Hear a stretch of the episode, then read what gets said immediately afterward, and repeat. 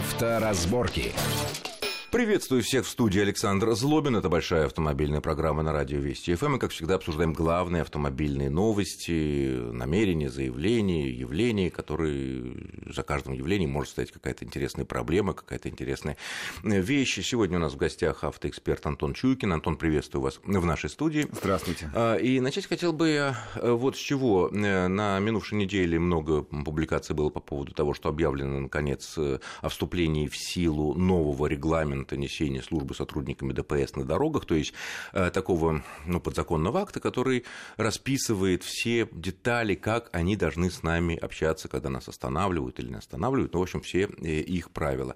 Хочу напомнить, что некоторые, несколько недель назад у нас в студии был заместитель главы российской ГИБДД генерал Кузин, которому я задавал по этому проекту все вопросы, можно послушать на нашем сайте в подкасте э, в разделе программе, программы авторазборки на сайте радиовести.ру ру. Э, вот. Но пока хочу вот буквально э, один вопрос с Антоном обсудить. Многие обратили внимание, что в новом регламенте, в отличие от э, предыдущего, ничего не сказано про возможности, право нас, граждан, снимать на видео наше общение с сотрудниками ДПС, которые нас остановили, а их, а они обязаны снимать на видео, потому что у них там на форме прикреплены вот эти маленькие видеокамеры.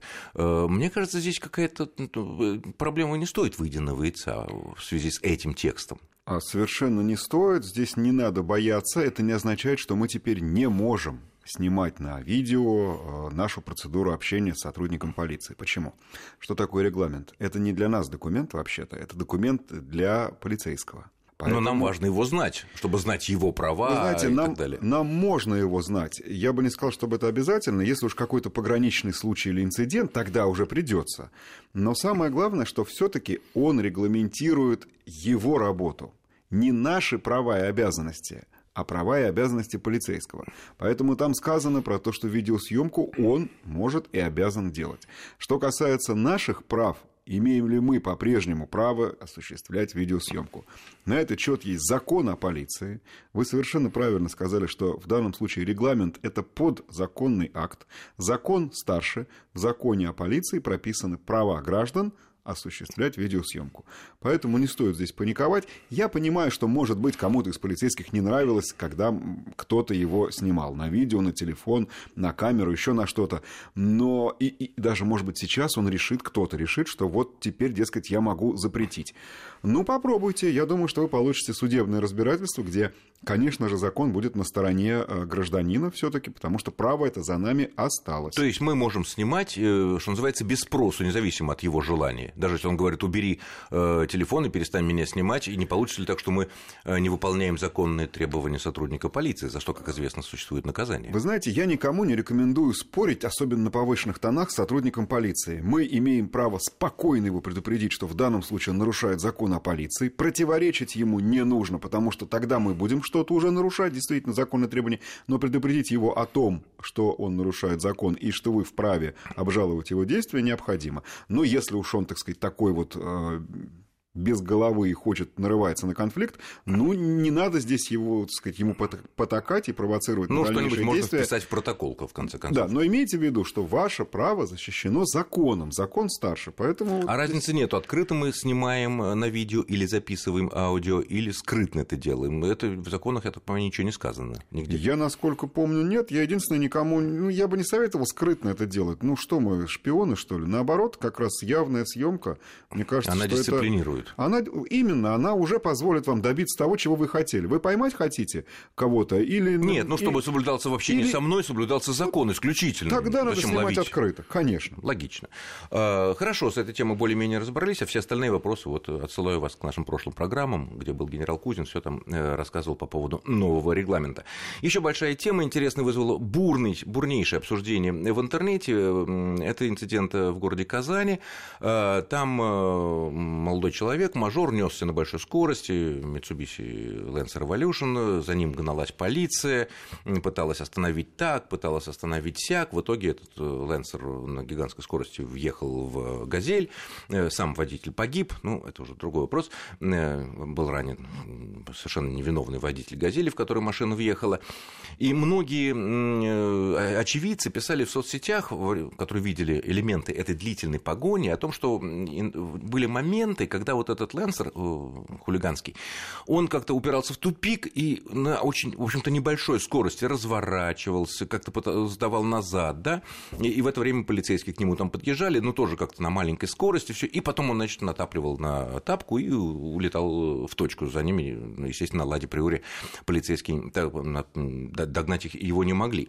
И возникает вопрос, а почему полицейские, чтобы остановить ну, явное, явное правонарушение, которое может привести к трагедии, а оно и привело в итоге к трагедии, это тоже подчеркивает всю важность этого дела, почему они не таранили эту машину?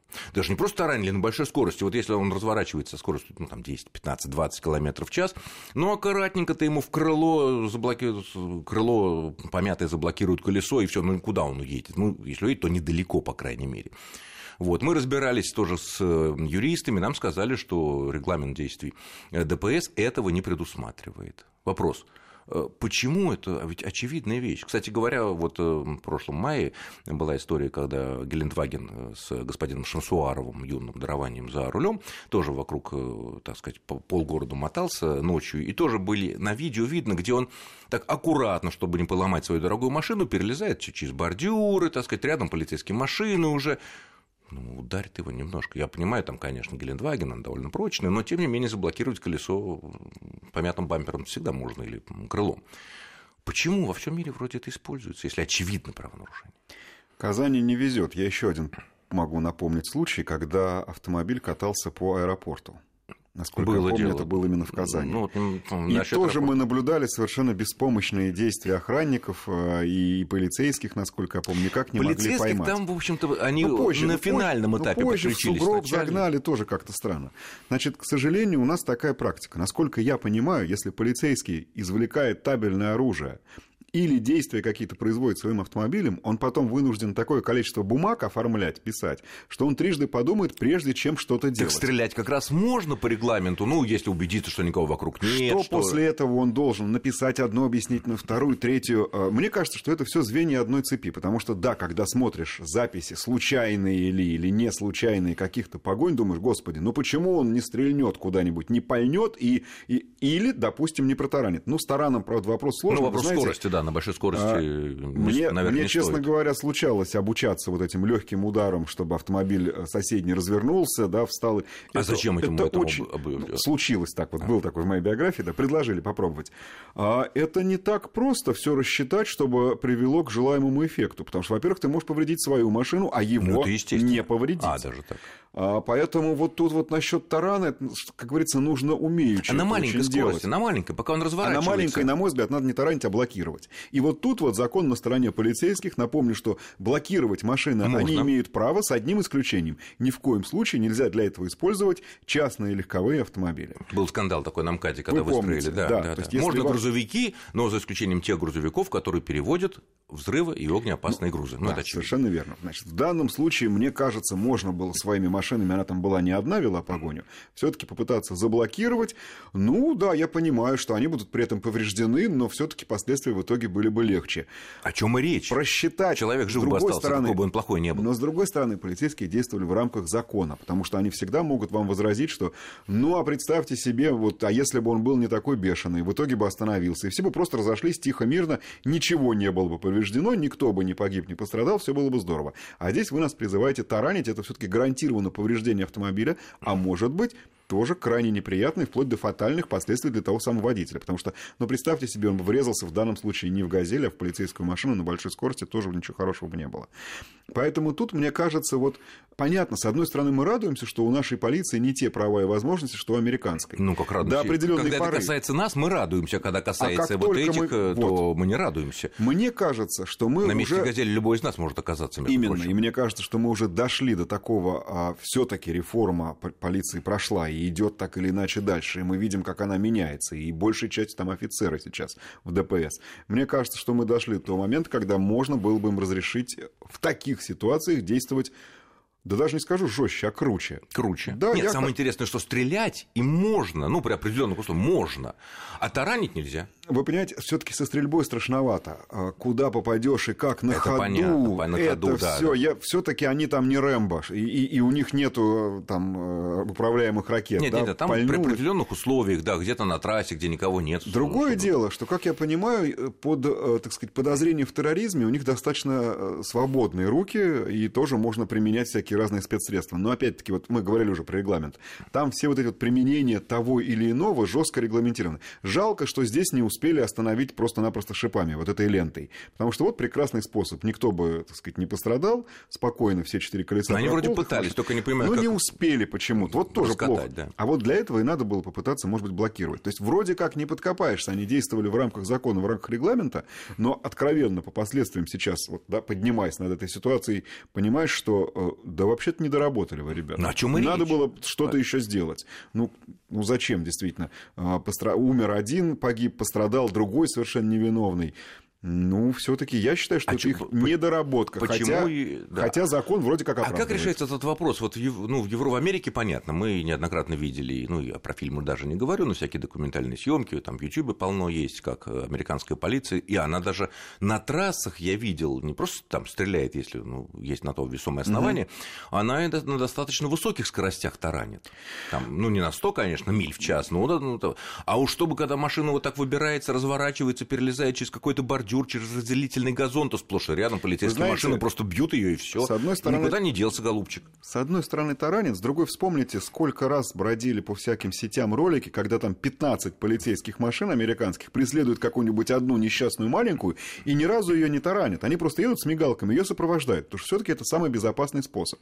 Далеко не всегда они применяют таран, это нужно и уметь, и знать как, и точно рассчитать момент. Тем более Поэтому... у них машины специальные такие полицейские, у них это огромные вот эти шины высокопрофильные, у них, так сказать, сказать, рам, рама, как правило, и вот да, эти усиленный вот, бампер. И которым... вот эти вот машины, выстроившись в кавалькаду, преследуют одну несчастную легковушку и не таранят ее. И не потому, что не могут догнать, а потому что тоже чего-то опасаются. Все-таки надо понимать, что полиция работает в первую очередь на защиту обычных граждан, и если есть опасность для них, то они будут достаточно осторожничать.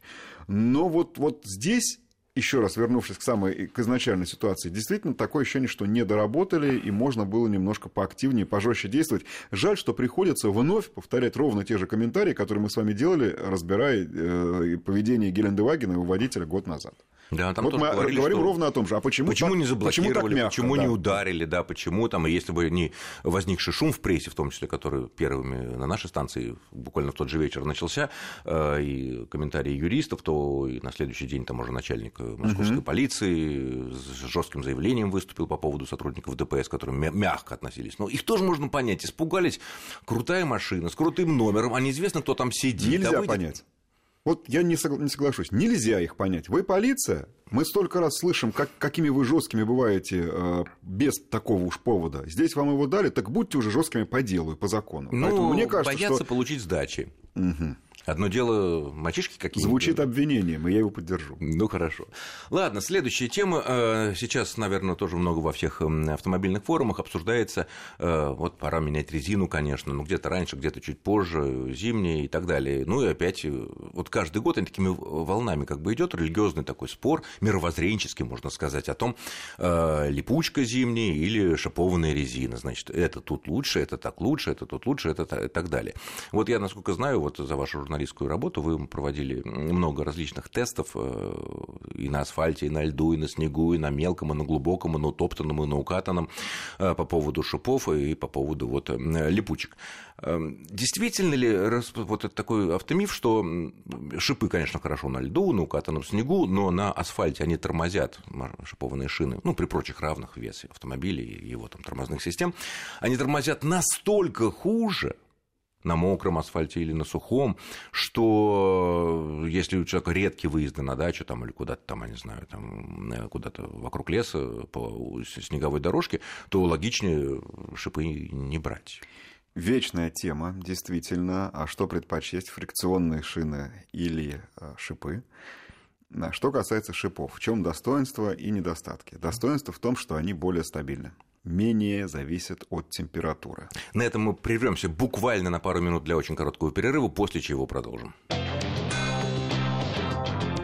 Авторазборки.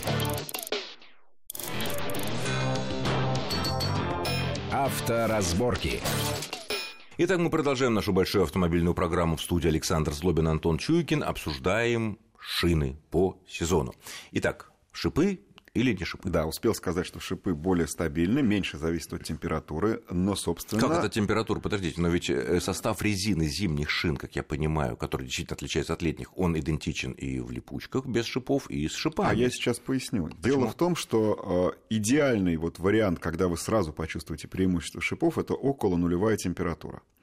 Потому что... Даже без льда? Вот, нет, вот около нулевая, конечно, зимняя, естественно. Mm. Как же там без льда? Именно в том-то и дело лед, на нем а, тонкий слой воды, и вот тут вы на любой шине, кроме шипованной, конечно же, будете поскальзываться, будете себя крайне неуверенно чувствовать.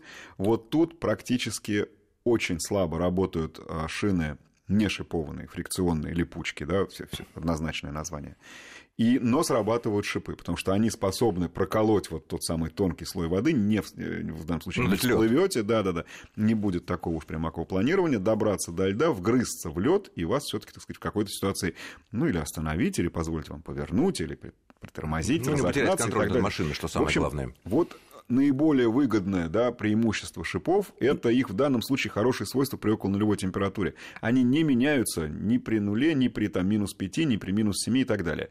Фрикционные шины, хорошо они работают в минус 5, в минус 10, там, в минус 15. А вот около нуля они, конечно же, Хорошо, пасуют. а вот наиболее для большинства наших слушателей, которые, естественно, живут в больших городах, угу. там и Москва, Питер, Екатеринбург, и другие наши мегаполисы, э, в принципе, ну, наверное, ну, процентов 80-85 э, зимнего, скажем так, времени, мы ездим по, все таки по дорогам городским, по асфальту. Очищенному. А, очищенному, мокрому ли, да. или сухому, угу. промороженному. Вот. Э, ну вот, и тут шипы, получается, проигрывают. Вот. Когда Или шип... неоднозначно? Когда шипы проигрывают? А, два случая. Точнее, можно даже сказать, когда покрытие слишком твердое покрытие, в которое шип не может внедриться, не может воткнуться, грубо говоря. А в асфальт он разве когда не может воткнуться? Когда, Хороший шип. Когда это бывает? Это, во-первых, бывает в очень сильный мороз, и если у вас средняя температура зимой минус 20, минус 25, минус 30, какой-нибудь сургут возьмем, вам шипованные шины не нужны потому что все равно шип не работает. Там лучше как раз фрикционные липучки, так называемые. А что значит не работает? Более мягкий слой резины. Хорошо, а в Москве при минус 8 шип войдет в асфальт? Еще раз. Шип не работает на очень твердой поверхности. А на асфальте? Это лед, снег, минус 25, минус 30, минус 40, хотите хоть минус 80, если найдете, либо асфальт при любой температуре, потому при что асфальт, любой. ну вы знаете, что асфальт всегда твердый. А лед очень твердый, Погодите, только когда сильно-сильно ну, холодно. Предыдущие московские власти, э, когда речь заходила, что очень много большая колейность на дорогах, только э, недавно отремонтировали дорогу колеи, и нам говорилось, что это не только грузовики, но прежде всего это шипованные шины да, конечно, ваших легковых зна... машин да, разбивают конечно, наш асфальт. Да, конечно, разбивают. Вопрос в том, что они при этом по нему скользят, они внедряют, то есть они, понимаете, разбивать и внедряться как в снег, это разные вещи. То есть по снегу он будет работать правильно, по асфальту шип работать будет плохо, потому что это твердая поверхность. Но, конечно, он будет ей вредить, разумеется. Особенно представьте себе, что в одной шине там сотни этих шипов, несколько десятков, несколько, так сказать, э, там плюс-минус в зависимости от требований. А если этих шин 4, а если этих шин там 404 и так далее. Автомобили-то у нас сколько в единицу времени проходит по какому-нибудь МКАДу. То есть элемент правды в этом есть утверждении есть. Это чистая правда. Неспроста эти колеи в левом ряду МКАДа глубже, чем в правом, потому что там ездит больше легковых машин. Но при этом шип не работает все равно. То есть покрытие он разбивает, а сам оказывается бесполезным, потому что для него слишком твердо. Он бьет, шлепает. Хорошо, а какая разница? Но внедриться да. туда не может. То есть на асфальте шип скорее вредит. Еще хуже, кстати говоря, вы на шипах себя почувствуете на брусчатке, а еще хуже, допустим, на трамвайных рельсах. Потому ну, что это... там они совсем бесполезны, они просто отнимают площадь у резины который вы могли бы притормаживать. Понятно. А здесь вот вы Теперь вопрос, скользите. вопрос соотношения и глубины. Вот мы знаем, что если мы попадаем на укатанный снег или на лед, вот то, что было описано, то шипы, ну, там, эффективность торможения, про разгон мы брать не будем, потому что можно и помедленнее разгоняться. Э, Эффективность торможения там говорят, ну, процент на 25-30 Да. выше, чем на зимней э, нешипованной резине. Хорошо, а какая потеря на шипах вот на асфальте? На сухом или э, влажном, ну, я думаю, это одинаково. Ну, в предельных случаях до таких же величин процентов, До 20-30%? процентов 10-15 вы можете А. потерять. Вопрос-то ведь в чем? Что это лишний метр-два иногда, а то и три. А это уже, считайте, до, до, до половины, а то и до целого корпуса машины. А вот в таких Те самые вели- 10-15% Вот ухудшения тех- торможения. Вот в тех величинах, конечно же, да. А, Вы или в одном случае проигрываете, в другом выигрываете. То есть я о чем хочу сказать, что универсальных рецептов не существует. Если вы водитель начинающий, живете в Москве и Подмосковье, боитесь наледей, на вашем маршруте Во дворе. есть выезды из... Знаете, самое ужасное, когда не просто во дворе, Да а когда при выезде из двора на магистраль. Вот если там накатан лед, вот тут вы, вы можете выскочить случайно, да, угодить под, под машину, которая идет по, по Вот пересекаемой этого все и боятся, дороге. и, и понятно Вот это тогда, опасение. тогда шипы. Но имейте в виду, что и не шипованные шины не такие уж беспомощные в такой ситуации. Каков механизм их работы? Вот представьте себе обувную одежную щетку. Вот как она работает? Она же цепляется многими своими ворсинками за шершавости в поверхности. Вот так же работают мелко нарезанные, мелко изрезанные ламелями шины а, фрикционные. А На асфальте они работают более-менее хорошо, на снегу тоже работают более-менее хорошо. Вот я говорю, для них критичная ситуация Лёд. это это лед под слоем воды. Тем не А менее, лед не под слоем воды, просто Тем- лед чистый. например, холодный лед, им, Ну, минус 5, 7, 10 лед есть. да, все нормально, они сработают. Да? А То есть почему э, же они нет? не будут проигрывать э, шиповки здесь? Еще раз скажу, что, например, при минус 20 они даже будут выигрывать у шиповки. При минус 15 они будут примерно равны. При минус 10 надо всякий раз смотреть на ситуацию, понимаете, где-то могут проиграть, где-то выиграть. Ведь когда мы делаем тесты шин, там много разных упражнений. Там есть торможение, разгон, а есть, например, прохождение круга ледяного или снежного, где пилот, который делает тест, должен применять и торможение, и разгон, и повороты. И мне кажется, вот это самое интересное испытание, потому что это некая комплексная такая поездка, которая показывает поведение колеса в самых разных условиях. Чем меньше время круга, тем лучше. Далеко не всегда не шипованная шина там проиграет шипованный. Все будет зависеть от конкретных условий. Потом надо все-таки учитывать комфорт. Шипы, конечно, шумные. Надо учитывать долговечность, потому что я пока не встречал шины, которая много сезонов подряд сохраняла бы у себя все шипы. Так или иначе вы их теряете. И она превращается в простую фрикционную Если бы, шину. если Нет, не бы она превращается в некое подобие простой фрикционной шины, а работает хуже, потому что все-таки у нее дырки на месте шипов, а не те самые ламели, которые работают во фрикционных шинах. Еще одна ситуация, когда я всем порекомендую именно фрикционные шины. Вы собираетесь в Европу. Не Ну, в там Скандинавию, а Кое-где Европу. даже нельзя Да, во, шипы. да во всей Европе нельзя, Как во исключая скандинавские страны. Вот в Финляндии можно, а в Германию нельзя, и в Польшу нельзя. Придется Ты просто не пустят Придется ваши физически. шипы да, выдергивать вам на границе. Опять-таки, ну, то есть, понимаете, вот не, нету универсального рецепта. Условно говоря, подмосковному, не самому опытному водителю, который, в общем, ничего не требует от автомобиля, главное, чтобы он его спокойно довез, наверное, порекомендую безопасно. шипованные шины. Да. Благо, что современные технологии, ну, умеют там с шипами они делают их плавающими, там, граненными и так далее, и так далее. Если же вам интересно, да, какие-то вот поездки большой километраж по асфальту. Европа, допустим, Ну, вы Европа, собираетесь выехать, ну, к примеру, да, это уж понятно, э, само собой решили. Если вы, может быть, иногда хотите э, почувствовать э, какие-то, выехать на специальные площадки, какие-то скольжения интересные. На специальные подчеркиваем. Да, конечно. Еще раз скажу, если у вас много именно города, ну, пожалуйста, вы- выбирайте фрикционные шины. Честно, ни- никому ничего не рекомендую. Могу сказать, что у меня уже много лет шины не шипованные. Мгм. Ну, мы Но описываем просто, зимние, да. но А, все нет, четыре, зимние. но вовремя Что замененные. все четыре? да, Как это? заменен- Ну, потому что еще до сих пор спрашивают, а можно поставить на ведущую ось, я поставлю зимнюю резину, а на неведущую оставлю не, э, об- обычную летнюю. Говорю сразу, ни в коем случае. Это самый простой способ развернуться на дороге не один раз. За счет того, что тормозим, мы разгоняемся там и двумя колесами Разное в этом сцепление случае, да? под разными осями вызывает момент, который вас развернет на дороге в, при первом же удобном случае. Просто вот при первом же удобном. При разгоне, при, тормож... при торможении, когда при повороте, при небольшом, просто развернетесь и все. Но одна ось поскользнется, а другая нет. Что при этом будет? Так же, как одна нога у вас, когда подскальзывается, ну, а вторая, ноги а вторая якобы колеса стоит. Да. Оси тоже две. Да. Хорошо, еще вот такая есть существует легенда, когда вот люди подбирают шины, ну, не знаю, может, не легенда, что на зиму надо брать шины немножко уже, ну, желательно поуже, чем ваши стоят летние, там, штатные шины какие-то. За счет якобы она будет более устойчивая, э, опять же, при, при прочих равных, э, шипованные или не шипованные, на снегу, в снегу, там, например, более проходимые, если вдруг какой-то занос снежный. Или это легенда? Это, нет, это не легенда, это раньше всегда был такой очень хороший железный совет. Ну, действительно, если мы, раньше, ну, если мы ехали в снежной колее, ну, конечно, узкая шина в ней себя лучше будет чувствовать, легче по ней пройдет.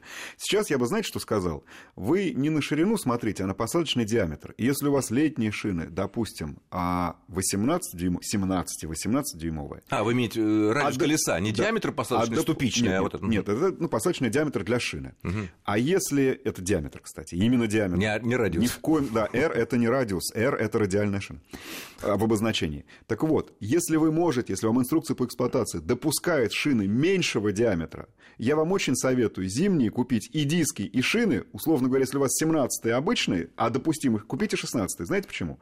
Вы ровно столько сэкономите, чтобы купить себе еще и диски, и вам будет удобно замена. А, ну, потому не что она дешевле, но при этом профиль будет пусть повыше а профиль, конечно, резины, чтобы автоматом. колесо одинаковое Если вы действуете по, по инструкции, вы автоматом получите более высокий профиль, там был 55 будет 65 и суммарно у вас колесо будет таким же. Но за счет того, что вы перейдете на другой размер, вы немножко сэкономите. Вот такой совет могу ну, дать. а красота еще. То есть, ну, насчет узости сейчас уже это не, не актуально, да? Ну, нет, вы знаете, нет. Как бы руководствуйтесь в первую очередь инструкцией. Вот Но внутри нее можно, так сказать, допускать туда-сюда ну, отклонения, если там... Собирать, да. да. А так вот прям жестко себе поставить за правило, у меня летние 205, поэтому зимние возьму 195, ну, я бы не сказал, что это строго вот обязательно. Не вы, вы ничего не почувствуете. Разум, ну, нет смысла. Да, Разве что какая-то экономика пеечная на то, что шина чуть-чуть будет поменьше.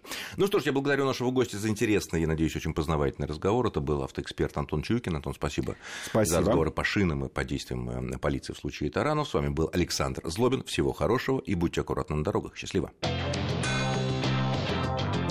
Авторазборки.